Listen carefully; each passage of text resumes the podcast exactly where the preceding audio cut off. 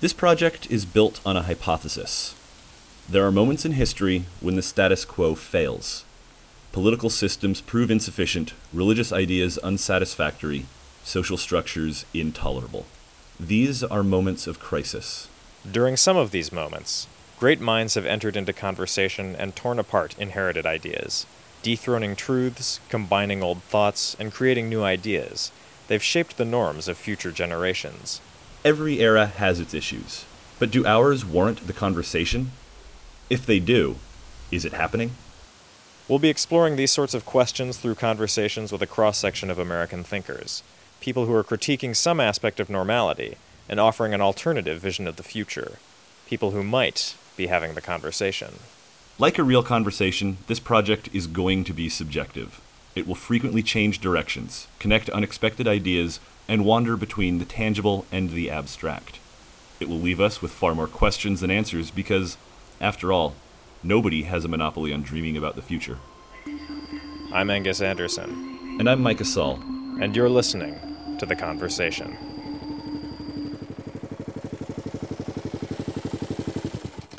Well, we're back. This time we've scuttled Micah. Just you and me, Angus, huh? yep. I think he's he's off somewhere working or something like that. What a frivolous pursuit.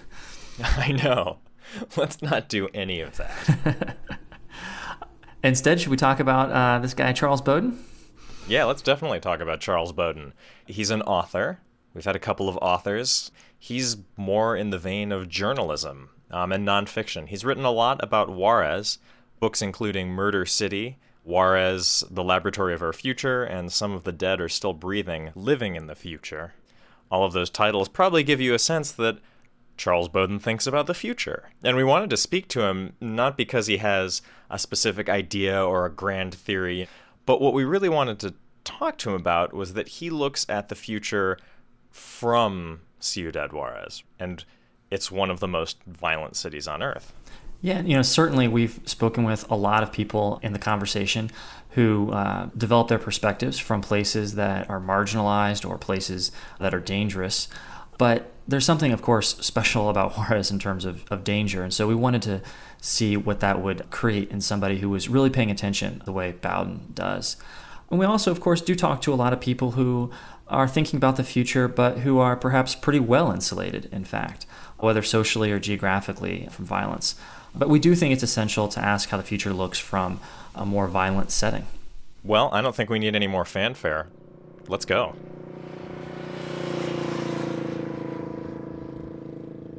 Well, the biggest thing we're confronting that's going to kill us all if we don't do something about it is fear.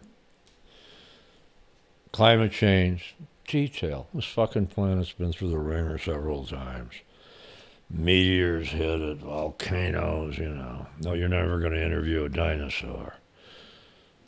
But it's the fear that's paralyzing. I've watched fear grow in my lifetime. I was born in 1945. My childhood was damaged men had come back from a terrible war. I come from the class of people that were not, they were not officers. and yet they were optimistic. They all believe in the future, even though a lot of them still had the shakes from World War II. And I've watched fear grow. When I went into the labor market, left college basically in the 60s, my biggest concern was I'd get a job and be trapped in a fucking life instead of being free. Now I talk to people in their 20s and ter- they want to know about their pension plan. And I think, what in the hell's happened to this country? Start with who gives a damn? How much goddamn money do you need? I read a memoir years ago, Wanderer, by Sterling Hayden. He was an actor. But Hayden came from an odd thing. He was actually a captain of, you know, commercial ships, coastal waters and that. But what he concluded was that all you really needed was six feet of ground to sleep on and a couple thousand calories a day, and everything else was an extra, a bonus. And I thought, you know, he's right. So I don't understand the fear, and that's the biggest threat. And the reason it's a threat is it makes your judgment bad. You never make good decisions when you're afraid. and it destroys your ability to clearly look at the facts and do something. You choke, in other words. Now we have a society that can't deal with overpopulation, can't even say the goddamn word, can't deal with climate change, can't deal with the fact that resources are limited, and can't deal with race.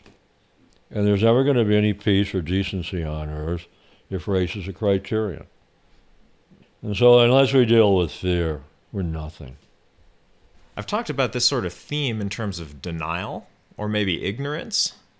Some people have talked about it in terms of um, affluence has made it easy for us to not see a lot of things. Why do, you Uh, th- do you think it's fear more than those other things? Yeah, I think, look, if I had to pick one thing, it's fear. Mm-hmm. And I'll tell you why, because it destroys your ability to deal with the other things.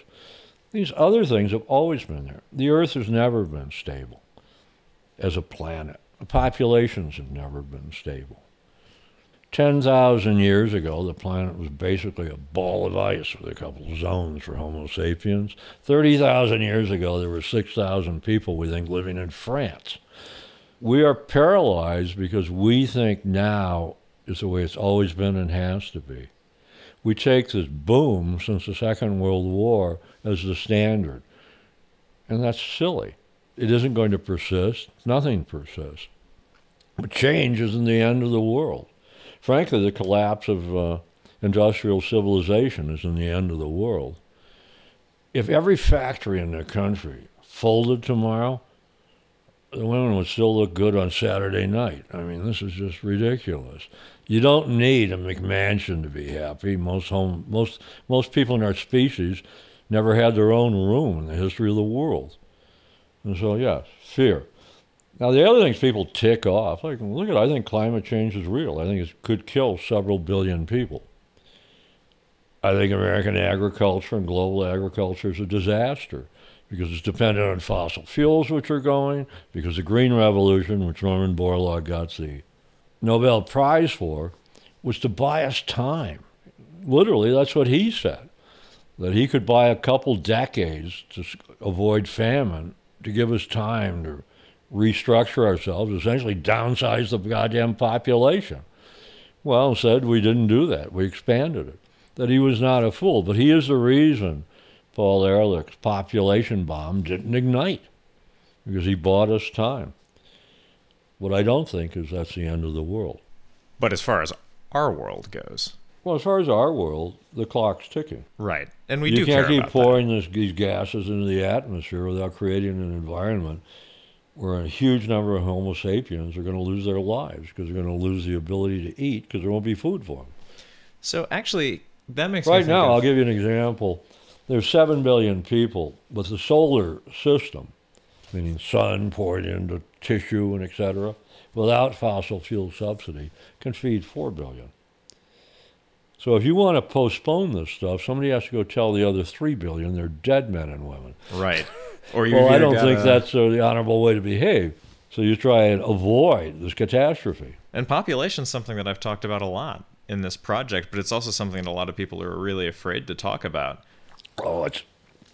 I live in a country where people, conservative and liberals, can come out in favor of gay marriage, but nobody will say the word overpopulation.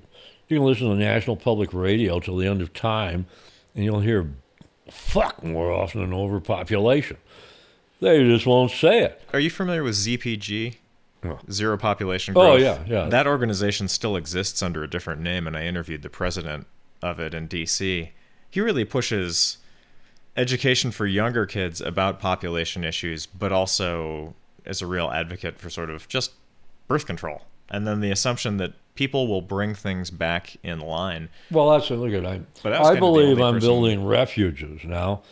Like I was a member of Earth First, which is a radical group. I'm not an environmentalist when I'm crazed about other species, and I think they're going through a holocaust, and I have to create places to preserve them. I've been part of efforts that have probably saved half a million, a million acres. I feel like I'm. It's Germany, and I'm hiding Jews in the cellar till this insanity ends.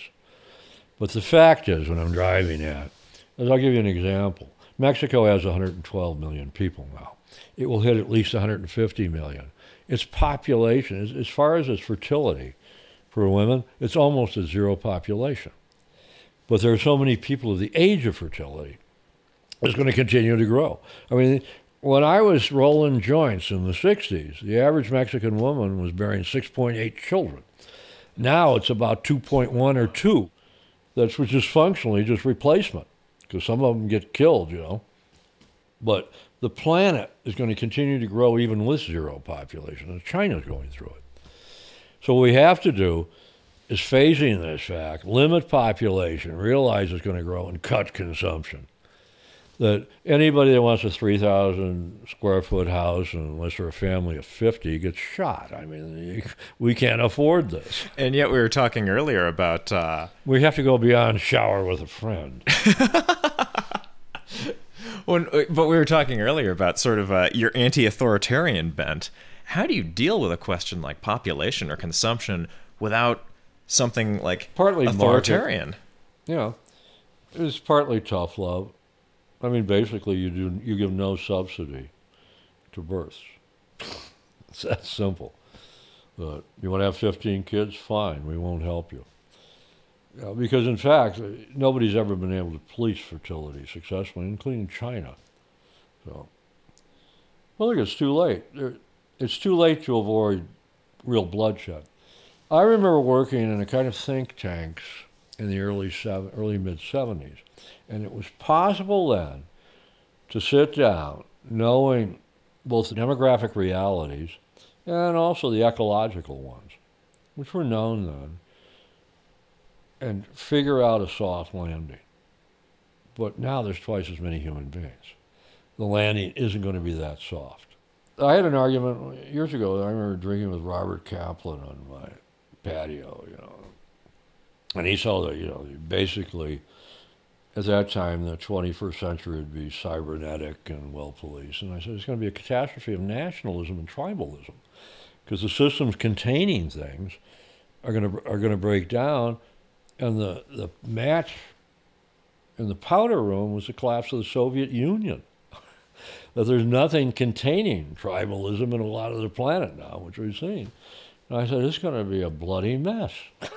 you know, I don't want that, but I mean, uh, Do we haven't can... addressed anything. The only thing that erases tribalism and that is prosperity. And Europe gets... solved its problem through three things genocide, World War II killed a lot of people. Two, World War II relocated populations afterwards for ethnic homogeneity. And the third thing was money. and, if, and if money. You know, that uh, the prosperity of the European Union covered a lot of antagonism.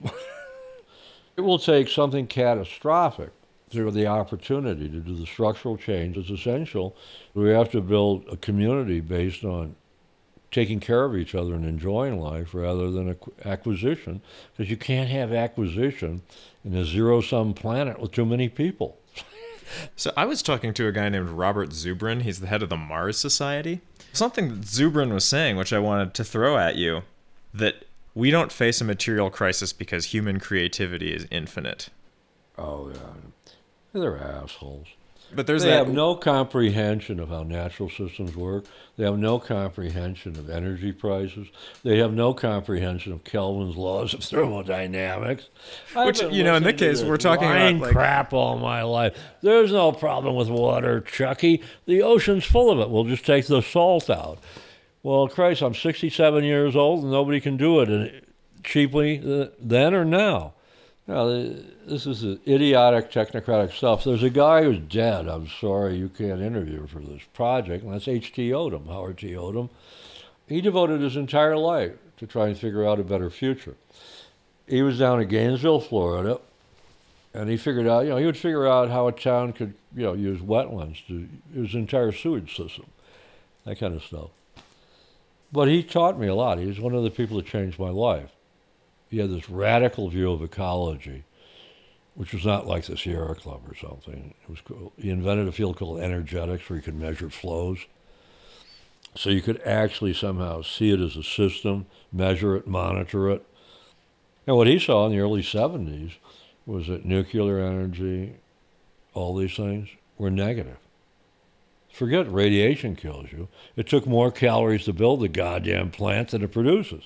And he could calculate it and give you real numbers, and he became a pariah for Because- that reason. Look at Stewart Brand's out there now flacking for atomic energy. This is insane. It doesn't pay off. That's an act of faith. No human being or culture has ever existed that has ever managed a single ecosystem. That we are ignorant pigs. We don't run the world, but we can lose the world. And our time is ending unless we change. My concern is that I know there's going to be a future. And how do we incorporate the gains from this war against nature, war against the planet, war against most other Homo sapiens into the future?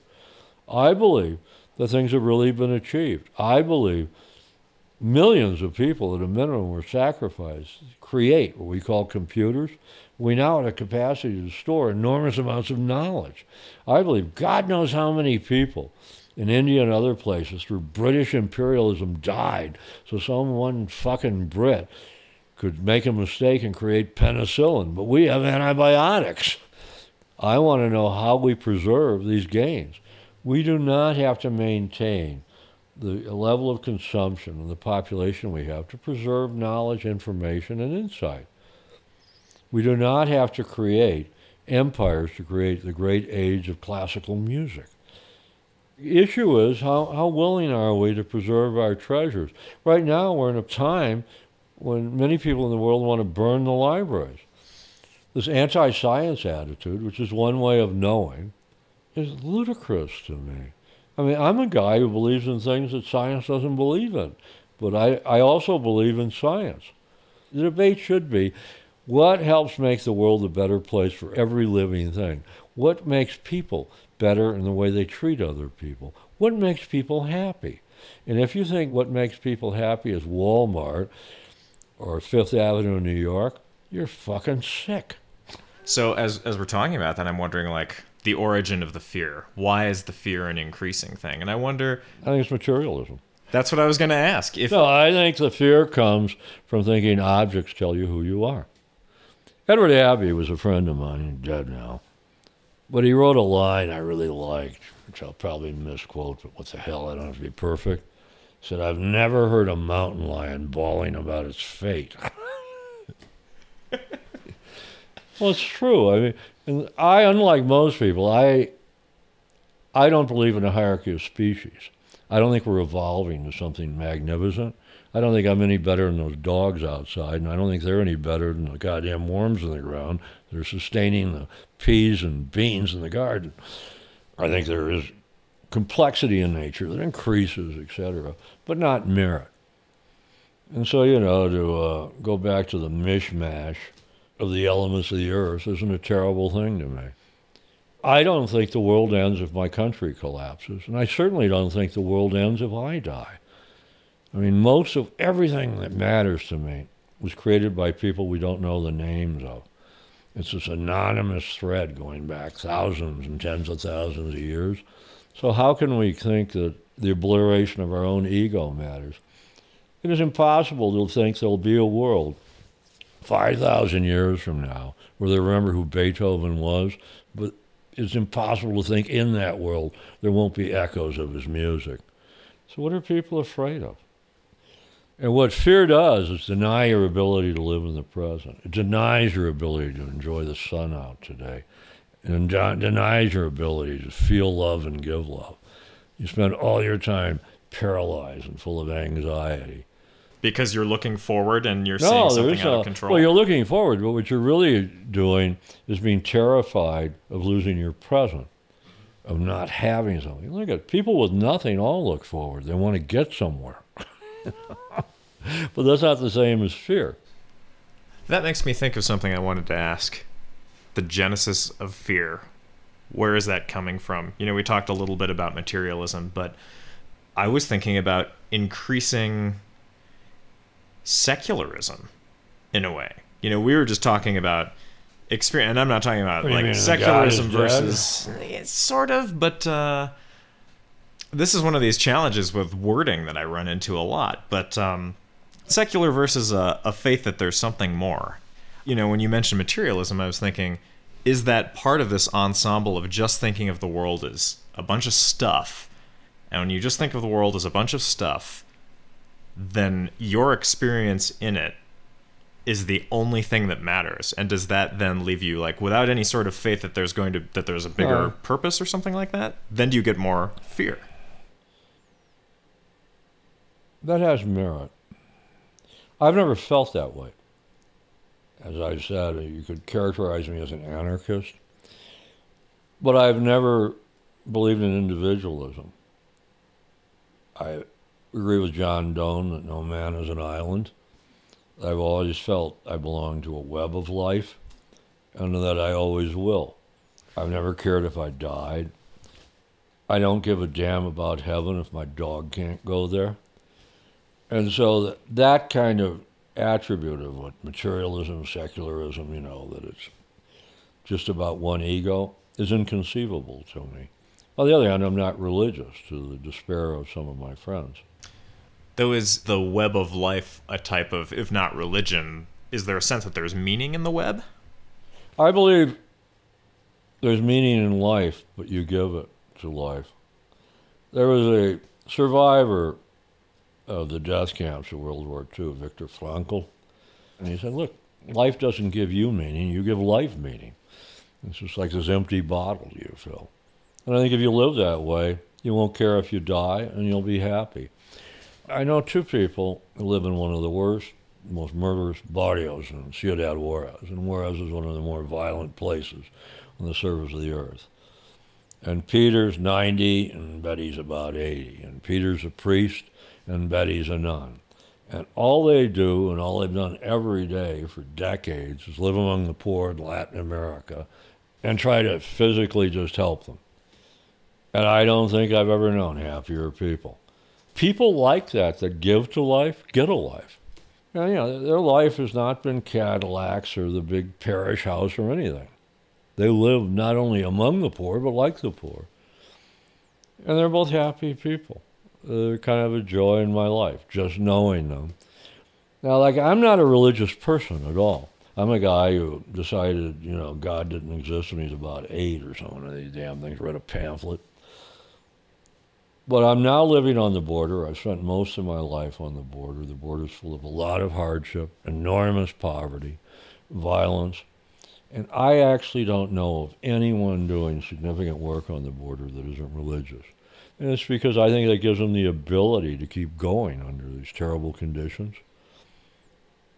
And in a real sense, I'm not sure how much they really believe, except they believe you should try and help people, and believing in God helps them keep going. If you want to say secularism limits some human beings' ability to be compassionate, I think that's true. I don't. I don't think. I don't go along with the argument. I have friends that are religious who think that atheists can't be moral. Well, that's preposterous. People are moral for other reasons, and God's going to punish them. Yeah, and you know, in this project, generally the direction I try to take every conversation ultimately is to talk about your irrational assumptions of what's good, right? And that's a morality that you can have if you're an atheist or if you're oh, religious. Or, Morality isn't rational. Right. That's part of the bullshit of anthropology, Marvin Harris, these utilitarians. It's just nonsense. One of the most severe chastisements I ever got from my father, I parroted to him that honesty was the best policy. And he said, Don't you ever say that again. You're not honest because it's going to benefit you. You're either honest, or you're a goddamn liar. You know. And he was right. You know, it took me years to understand it. The, the You're moral, not versus moral the utilitarian. because the police might arrest you. You're not moral because you learn more money. You're moral because it's the right way to live. mm-hmm. Period. Or you're not moral.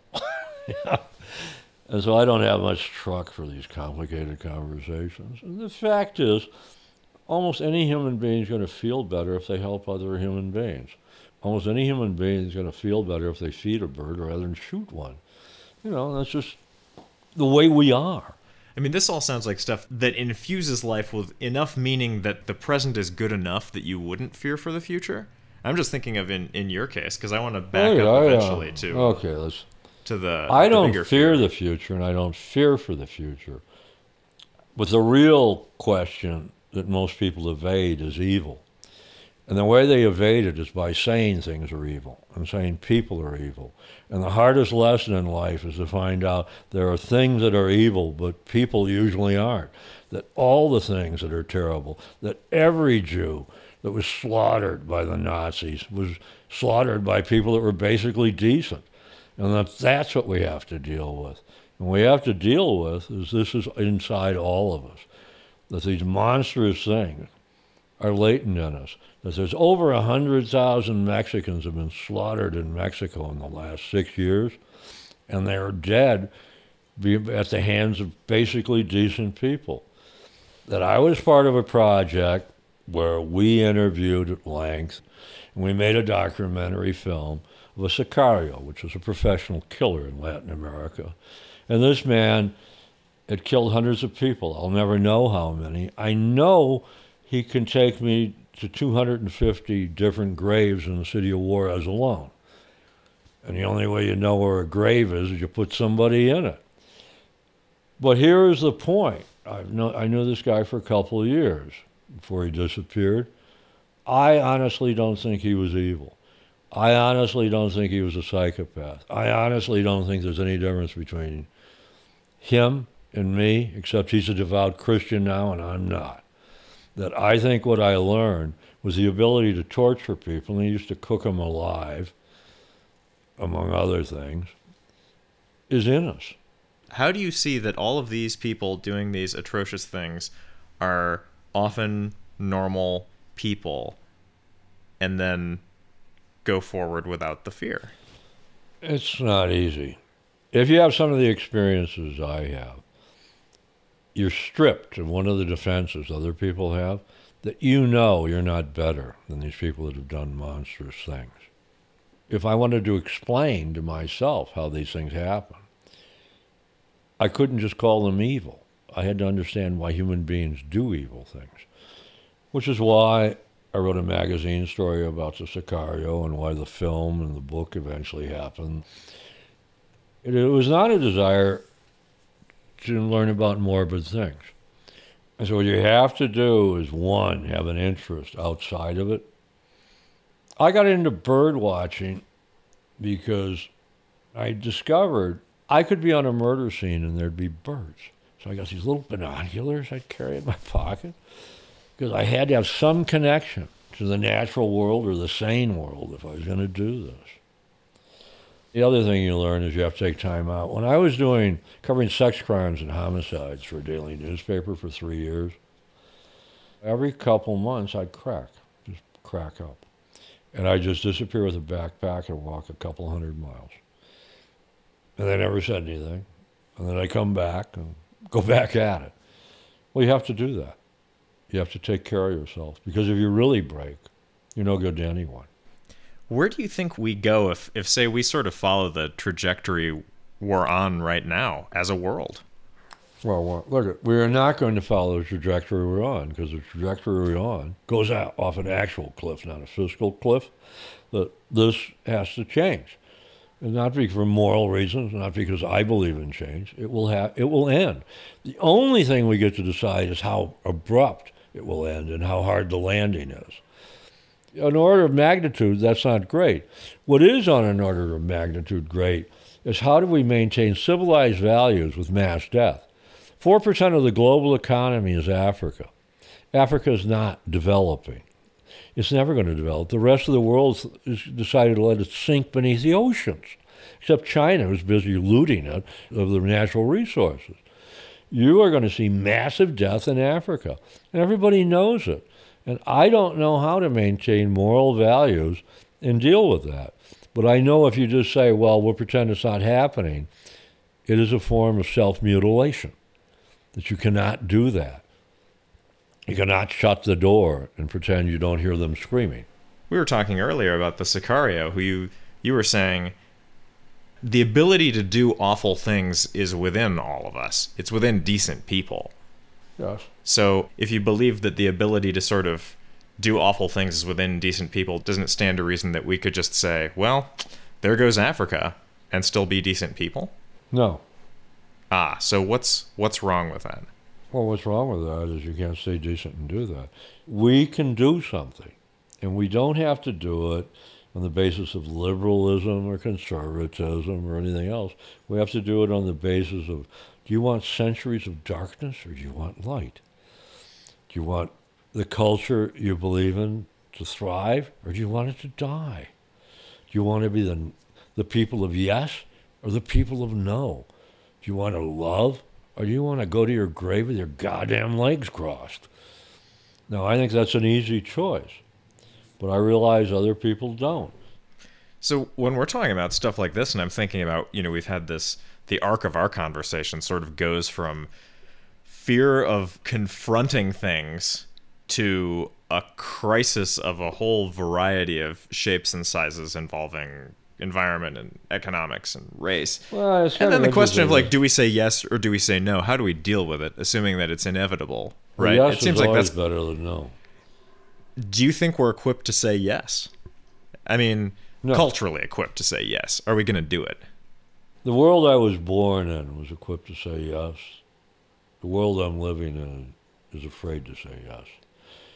What's changed? I was born in a world where people fucked, and now they talk about safe sex. And no one who's ever had sex thinks it's safe since the beginning of time. that you got to take a risk. I live in a world where people in American cities walk around with little bottles of water, like the tap water may kill them. Do they want to live forever? I mean, what is this about?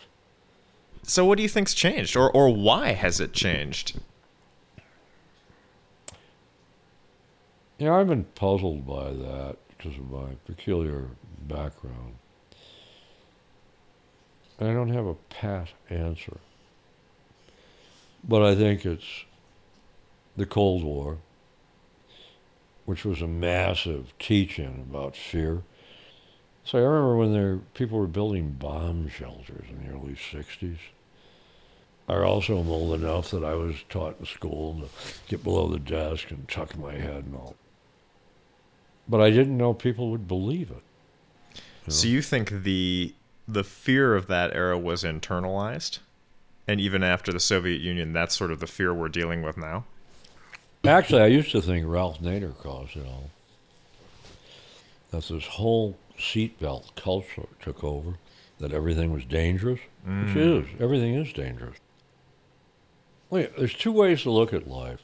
One is, how do I get to do it? And the other is, what'll happen if I do it? I don't think anyone should date who wonders what'll happen if I do it. So I come from a different culture. My idea was like when I was a kid, I'd fantasize about hunting deer, and it's how do you get the deer? Not what might happen if I go get the deer. I like people with appetite. I want people that want things. I want people that believe in the future. I don't understand people that give up the belief.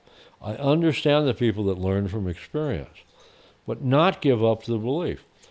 Who the hell wants to get out of bed to say things are hopeless? Who wants to get out of bed to say you can't make things better? Who wants to get out of bed to say I don't believe in love? Fuck that. I want to get out of bed and think, you look nice. I mean, this is just nonsense. It's not the way to live, and this is not being Pollyanna. This is not the way you create a new world. There isn't a goddamn bird on earth next spring that isn't going to mate and build a nest. What do you think? You know more than they do? Well, they got a longer track record than anybody I've ever met. They've been through living hell, a lot of these species, and they all say yes. Do you think? Next question. Do you think? you said you don't have the gift of prophecy, but what would a better future look like? We've pretty well chewed over the present. Well, I know what the future is going to look like. Either life ends, we create something on this planet that reverses an anomaly, that in this entire solar system, this is the only place we find proteins, amino acids, etc., actually existing, or we reverse the tendency and preserve life here. I'm not concerned if my species is preserved. I would just as soon it was preserved because I like girls, but I'm willing to, you know, take the blow for the team. But we've looked out in space for a long time. We sent these radio messages. Nobody's responded. That doesn't mean there's nothing out there, but what is happening here is unique. As unique as what happened in classical Greece, as unique as what happened in Abraham Lincoln's mind. It doesn't happen often. And we should try and treasure it. We should try and treasure this biosphere. I mean, I was just out in the western deserts, uh, Arizona, Organ Pipe, Saguaro. These are unique entities that can survive in these fierce environments, and they're worth preserving. The same way the Bible's worth preserving, the same way Beethoven's worth preserving. And we're goddamn fools to throw it away. And we, unfortunately, are the only human generation that's ever faced this decision. So this is we have never had, Homo sapiens until recently never had enough power to fuck it all up. They could just fuck up patches. We can queer the whole deal.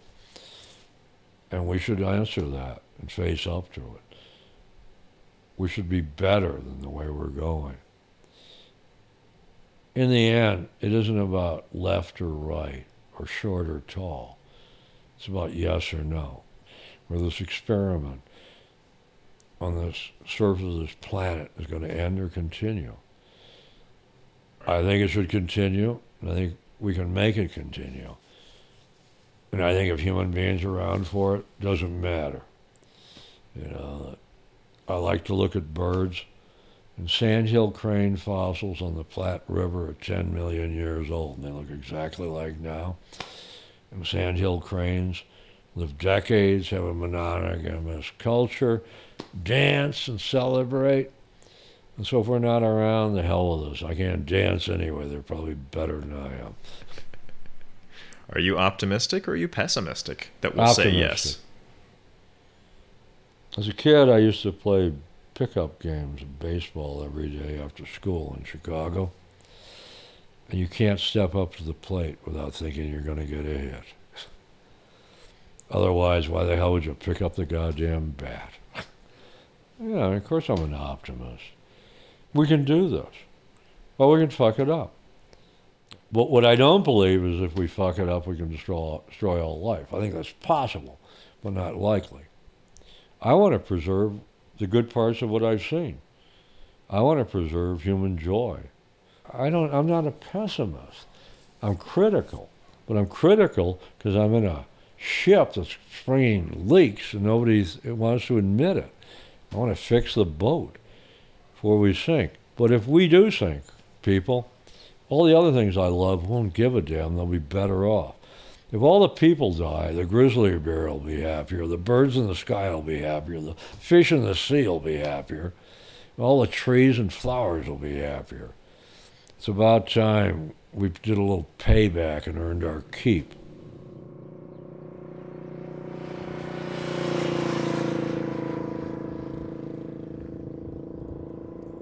So we need to uh, to pay back all these critters, huh, for the amount of damage we've been inflicting upon them for all of this time. Yeah, this coming from a guy who says he's not an environmentalist. Uh, clearly, he's a person who's difficult to pin down in terms of a unified position or someone who's developed a seemingly unified theory about the way the world works.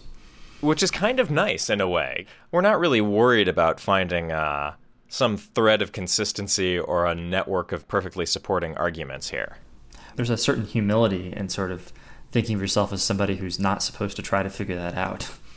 You know, maybe this is one of the things where Charles brings such an amazing literary sensibility to this. I mean, you just hear it in the way that he talks and all of the turns of phrase that he uses. He's got this deep experiential quality about the way that he he moves through the world and then he relays his sensations back to you it's very different than someone who is um, maybe in a university and is working on constructing a uh, ABC sort of rational argument.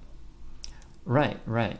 But you know, even then, without this sort of unified rational argument about the way the world works, I think it is easy to see that there are some like major threads that he brings together, some threads that we've seen in other conversations before. I'm kind of most obviously thinking about Reverend Fife, in large part because of their location both near the US Mexico border, but also, you know, that brings that concern for immigration that binds them together. But I'm also thinking of ideas about happiness, not getting too into the idea of material acquisition that we've seen in, in other conversations, like with Musikanski, for example. Mm-hmm.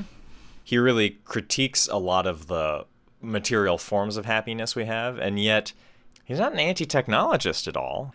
He doesn't have any of the Zerzan in him, even though he self describes as an anarchist at different points, at least in his sympathies, if not pragmatically. I like that he m- mentions that we have all of these fruits of science and culture, and a lot of them have come at a, an enormous expense.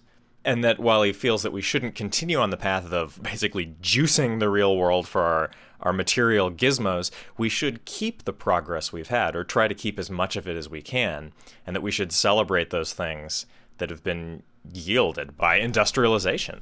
Right. We're not going to throw away penicillin, for example. Exactly. I'd like to tackle what I think is his big contribution to the conversation, which is his discussion of fear. When you you know asked him what the crisis uh, is, you know he said we have a crisis right now because people are living their lives afraid, and so I want to jump right into that. That sounds like a good plan. When we talk about fear, something that I really worked on in this conversation was kind of trying to get him to parse it out, trying to define what it is, how it works. And I feel like we got some of that, but I feel like there's more that we're just going to have to interpolate.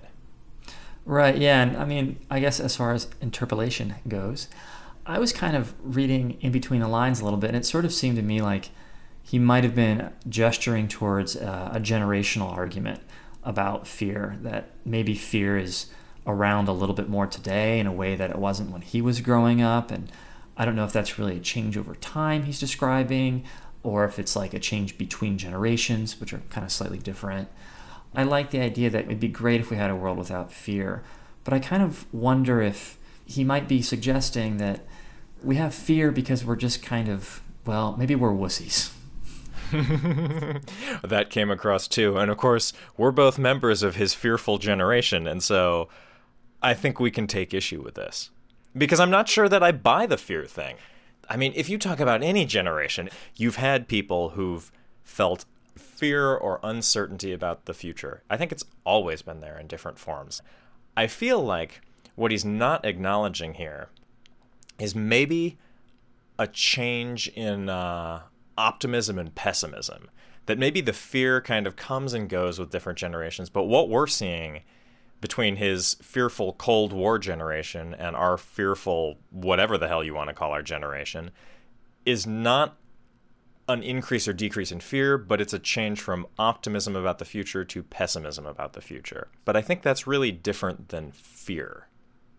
I don't think it's that we have a generation of people who are afraid of the future as future. I don't think they're afraid of change for change's sake, but I think they live with really rapid change. Like there are all of these systemic forces that have momentum that also feels uncontrollable and like it has a life of its own, where you don't feel as directly empowered. I don't know. Do you think I'm I'm pulling too much from that? Because I really I don't buy his fear thing. Yeah, there's something I'm kind of uneasy with about his fear thing too. I kind of wonder if it might be interesting to put his discussion of fear in conversation with uh, Douglas Rushkoff's idea about present shock. Ah, there you go. Because, you know, and the idea of present shock that Rushkoff elaborates, there is this sort of feeling that, look, the world is just constantly changing around you all the time. And, you know, you have to pay attention to all these little changes. And that creates like a nervousness and I think perhaps a fear in people, you know, that they're not keeping up with the present. And it's really interesting to me, therefore, that Bowden makes the argument that we shouldn't be afraid by giving us a really long historical time span to place us in. In other words, saying, look, don't be so concerned just about all these present things that seem so goddamn important. Right, which is a really odd antidote to fear. Yeah. Right? I mean, to replace the fear, it's saying, look, everything is lived and died. You're going to do this too. that part is inevitable. Stop freaking out and start living in the moment and enjoying the moment and like really trying to grab onto the future and make it better. I think those things kind of work together, actually. I, I would kind of expect Bowden and Rushkoff to sort of nod and agree with each other a little bit. Yeah, they might. And you know what's interesting is I think they also both acknowledge the role of community. Right. When Rushkoff left us with this note of really the best thing you can do is just start making acquaintances, meet your neighbors, form the low level networks. And I think that's something Bowden would be right on the same page with. That's essential. That's part of the gusto for life as well. It's these human connections, it's community, it's that you can't escape that. And to deny that, there's a sickness to it. Yeah. And uh, just to kind of add a little bit more to that, that's what Musikanski says about happiness, too. Exactly. And, you know, we've been talking about Fife in this conversation as well. And I think his obliteration of the nation state is getting to the same thing. It's thinking about that community scaled all the way up. Oh, yeah, that's right. I thought about that actually. Bringing up Fife is another way to uh, delve a little bit deeper into what Bowden was saying. Bowden talks about religion quite a bit. Yeah, and he talks about it in some really interesting ways. I mean, I don't know what jumped out at you. The thing that stuck with me was the example of his friends in Juarez, the, the priest, the 90 year old priest, and the 80 year old nun, and his sense that you kind of have to have religion to do that sort of work, but he doesn't know if they believe it. Yeah, that's true. He says that he doesn't know if they believe it, but he's also obviously in admiration of those people. And I think that has a lot to do with the way that probably what that faith brings to them that anti materialism, that motivation for community, etc. You know, those are the things he already believes in. So I think he, he sees this religious thought as, I don't know, like a somehow like a uh, a sibling kind of to him, but not quite the same as him. There are such commonalities, though he describes himself as I don't know if he uses the word atheist per se, but he's not a theist in any way. But he does have the sense of being embedded in this vast natural system, and I think in a way, you know, we were talking earlier about he gives us this long historical time frame. I feel like that kind of acts as a surrogate for religion for him. You know, kind of like the giant mechanical turning wheels of the universe. They do give him something outside of himself, and the inevitability of their working, there's kind of a solace in that. Right. Yeah. If we want to say that religion at least has one of its major qualities as being hey, look, this is sort of the most abstract realm of belief you have, or the largest scale of thinking that you have, uh, then certainly the largest scale of thinking that Bowden has is, is about time. You know, there's something that grows out of this conversation, which I think is the difference between morality as it sort of viscerally is and morality as it's socially constructed we have that conversation where he talks about that interaction he has with his dad and i really like this story when he was a little kid and he's like honesty is the best policy. And his dad's like never say that. It's not a policy issue. You know it's just it's a right or wrong thing. And for bowden that's kind of like the moral conversation stops there. Morality is visceral it's felt it's not something that you can parse. And as a result of that more systematically organized religions lose something. They have less of a grasp on morality. So if he has this visceral sense of morality, what does that say about the way he thinks of human nature? Oh man, I was afraid you were going to ask that. That's a hard question. I really like the part where he talks about uh, we have this sort of evil in us. That really felt like the conversation of a guy who spent a lot of time in Juarez. But something I had a, a difficult time reconciling was he says that on one hand, like everyone has this evil in them. We need to look at why people do evil, not just write them off as some people are evil. At the same time, right, we have this conversation about the international economic and ecological setting. And he says essentially that that the rest of the world is going to hang Africa out to dry. And I ask him, well, if evil is just in us, kind of do you expect this? Is it okay if we just hang Africa out to dry? I mean, not okay, but is it like kind of an inevitable part of human nature? He goes, no. And I wonder, where does that no come from? You know, so much of his other conversation draws upon this sprawling picture of history. And you get the sense of like things don't really change that much. There are moments of up and down, but basically we're the same animal. And if that's the case, I kind of end up asking is morality just this kind of dignity that we give ourselves to pretend that we can do better, but we're always at some point or another going to hang someone out to dry because that's just the kind of animal we are. And I know that he doesn't feel that, right? He repeatedly talks about optimism and trying to do better, but it feels like his sense of history doesn't get me there. It gets me to the point of like, no, we're basically just always doing awful things. And a lot of times we do good things, and it's nice to try for that, but to some extent, it doesn't matter. I feel like you've just described someone who lives in Juarez. Right? We're interested in Bowden because he lives on the border in a place that is openly violent. And we were curious about what sort of worldview that creates, right? Or maybe what sort of person is drawn to, to living in that sort of place, you know, when they have a choice not to.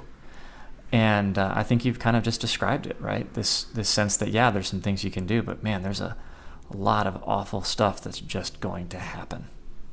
Yeah. And that's a lot different than other people we've spoken with. And you know, I think that's why he brings us again and again back to this point of we're all going to die. Don't sweat it. You're just a speck in time. It really doesn't matter. So you might as well try to make things a little better because that's viscerally the morally good thing to do. I mean, it doesn't it doesn't feel like there's some sophisticated moral system here. It feels like it's for him it's it's so self-evident and it's just like, good god, stop getting tangled up in your own mind. Do some good and enjoy yourself. That was Charles Bowden, recorded December 12th, 2012, in Las Cruces, New Mexico. And you are, of course, listening to The Conversation. Find us on the web at findtheconversation.com. You can follow us on Twitter at Angus Anderson. I'm Micah Saul. I'm Neil Prendergast. And I'm Angus Anderson. Thanks for listening.